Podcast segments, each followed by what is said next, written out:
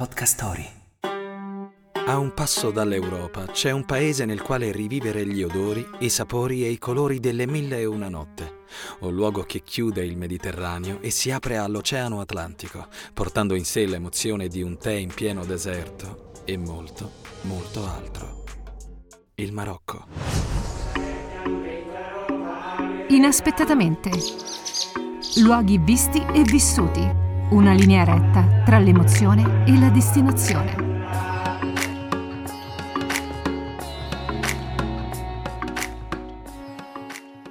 Stiamo parlando del Marocco, uno dei paesi più belli in assoluto dell'Africa.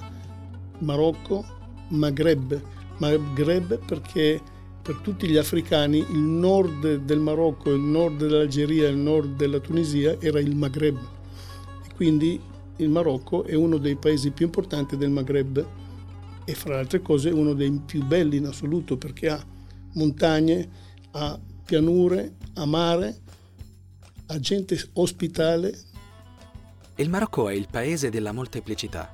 Il paesaggio cambia sempre in un susseguirsi di luci, ombre e colori inconfondibili.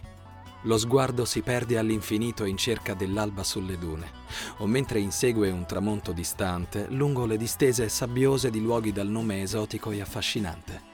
Agadir, Essaouira, Lexira, coi suoi archi rossi immersi nell'acqua cristallina.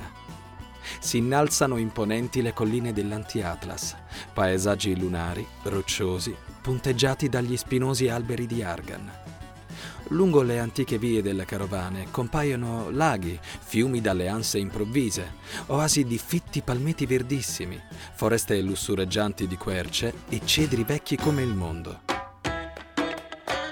Il Marocco non è soltanto un tripudio di colori, ma è anche l'esaltazione dei profumi e dei sapori forti, speziati e profondi. Il babut è il pane di tutti i giorni, spesso usato al posto delle posate per raccogliere il cibo direttamente dal piatto. Tra le pietanze più diffuse e consumate non si può non citare il couscous, granelli di semola cotti al vapore e conditi con verdure, carne e salse.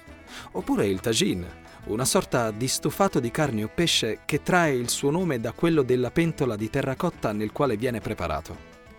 La Bastiglia viene servita per occasioni speciali come i matrimoni e consiste in una combinazione stravagante di più carni, tra cui piccione, pollo o manzo, condita con uova aromatizzate alle mandorle e limone, cotta al forno dentro fogli sovrapposti di pasta e infine spolverata con zucchero a velo e cannella. Ottime anche le zuppe come la piccantissima arira a base di legumi o la bissara di fave. Ovviamente se si va in Marocco si va a Marrakesh Marrakesh eh, che raccoglie circa 8 milioni di turisti all'anno, la città per vocazione più turistica del Marocco, in cui ci si sente a casa perché c'è uno stile di vita che è unico nel suo genere, si chiama lifestyle.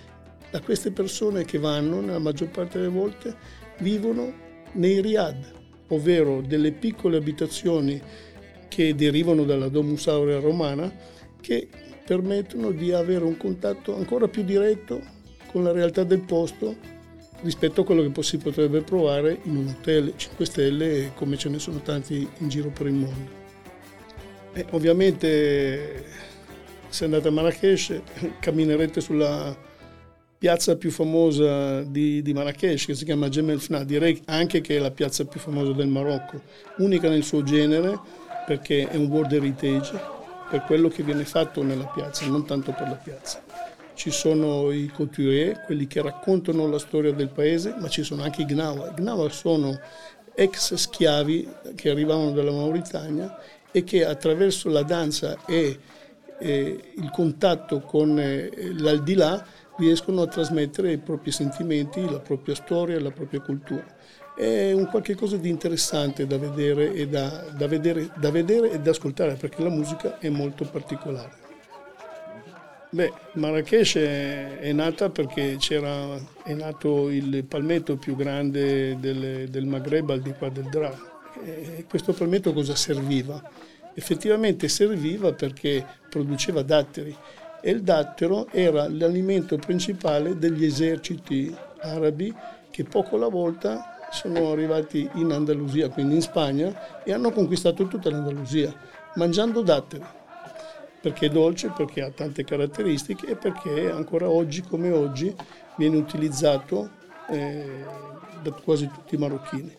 Fra le altre cose, molto interessante come venivano eh, eh, in un certo senso come le palme potevano prendere l'acqua dal terreno, perché essendo su una zona assolutamente desertica o predesertica, l'acqua è stata portata dalle montagne che stava a 40-50 km attraverso delle canalizzazioni sotterranee che vengono chiamate Kettar. Abitato fin dalla preistoria, il Marocco conosce nei millenni la colonizzazione e l'influenza di vari popoli, come i Fenici, i Cartaginesi, i Romani, i Vandali, i Bizantini, gli Arabi, i Francesi, i Portoghesi e gli Spagnoli. E di ogni civiltà conserva gelosamente le tracce del suo passaggio. Le ritroviamo nei numerosi siti archeologici, nelle grotte, nelle città imperiali di Fez, Meknès, Marrakesh, Rabat, oggi capitale del paese. Le ritroviamo negli elegantissimi giardini reali, nelle moschee e nei minareti, nelle città portuali e nelle antichissime Xar, le città fortezza berbere arrocate negli altopiani del deserto o ancora nei siti riconosciuti dall'UNESCO come patrimonio dell'umanità, tra cui le famose Medine, dove il tempo sembra essersi fermato, per poi scorrere di nuovo nelle improvvise folate di vento che riecheggiano tra i vicoli stretti della Casba, dove infine si deposita sotto forma di granelli di sabbia.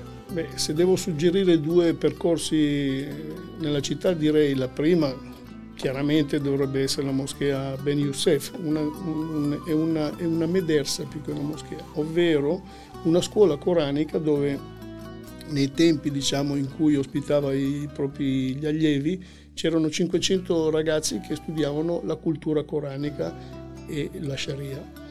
La seconda cosa che vorrei suggerire è una novità, una novità di pochissimi mesi fa.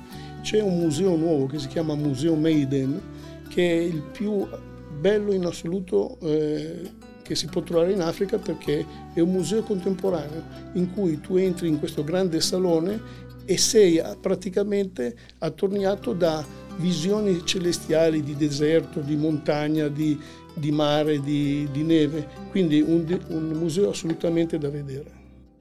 Luoghi e sensazioni, esperienze, colori, suoni.